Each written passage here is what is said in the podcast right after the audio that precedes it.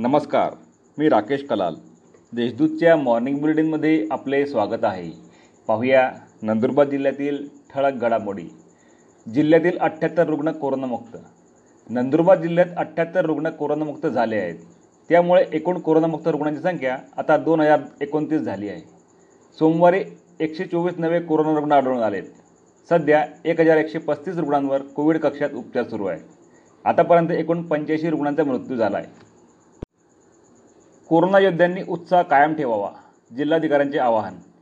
कोरोनाविरोधातील लढ्यात अधिकारी कर्मचारी चांगली कामगिरी करत असून जिल्हा कोरोनामुक्त करण्यासाठी येत्या काळात कोरोना योद्ध्यांनी असाच उत्साह कायम ठेवावा असे आवाहन जिल्हाधिकारी डॉक्टर राजेंद्र बारोड यांनी केले आहे.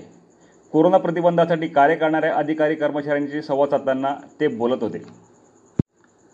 आठ महिन्यांपासून संजय गांधी योजनेची प्रकरणे प्रलंबित. आठ महिन्यांपासून संजय गांधी निराधार योजनेची समिती गठीत करण्यात आली नसल्यामुळे तळोदा तालुक्यात संजय गांधी निराधार अनुदान योजना इंदिरा गांधी राष्ट्रीय वृद्धपकाळ योजना श्रावणबाळ सेवा राज्य निवृत्ती योजना यांची एकूण दोनशे त्रेपन्न प्रकरणे प्रलंबित आहेत. जिल्ह्यातील सर्व तालुक्यांमध्ये अशी परिस्थिती आहे. याकडे लोकप्रतिनिधींनी लक्ष देण्याची गरज आहे. स्थानिक स्वराज्य शिक्षकांची निवेदन मोहीम. राज्यातील स्थानिक स्वराज्य संस्थांमधील प्राथमिक व माध्यमिक शिक्षकांच्या महत्त्वाच्या प्रलंबित मागण्यांबाबत महाराष्ट्र शासनाचे लक्ष वेधण्यासाठी महाराष्ट्र राज्य शिक्षक परिषद प्राथमिक शिक विभागाच्या वतीने सोमवारी निवेदन मोहीम छेडण्यात आली. या मोहिमेत जिल्ह्यातील सर्व शिक्षक सहभागी झाले होते. कोरोना रुग्णांसाठी रुग्णवाहिका उपलब्ध.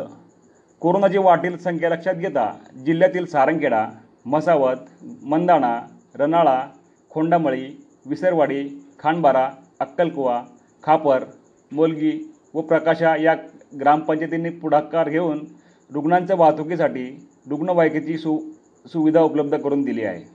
जिल्हाधिकारी डॉक्टर भारुड यांच्या सूचनेनुसार कोरोनाबाधित व्यक्तींच्या संपर्कातील नागरिकांना स्वॅब देण्यासाठी स्वॅब पोचवण्यासाठी कोविड सेंटरमधून उपचारांती बरे झालेल्या रुग्णांना घरी पोचवण्यासाठी तसेच आवश्यक वैद्यकीय सा साहित्याची ने करण्यासाठी जिल्हा परिषदेच्या ग्रामपंचायत विभागाने पुढाकार घेतला आहे.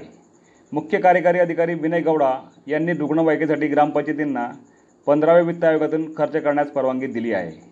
या होत्या आजच्या ठळक घडामोडी. अधिक माहिती आणि देशविदेशातील घडामोडींसाठी देशदूत डॉट कॉम या संकेतस्थळाला भेट द्या. तसेच वाचत राहा दैनिक देशदूत. धन्यवाद.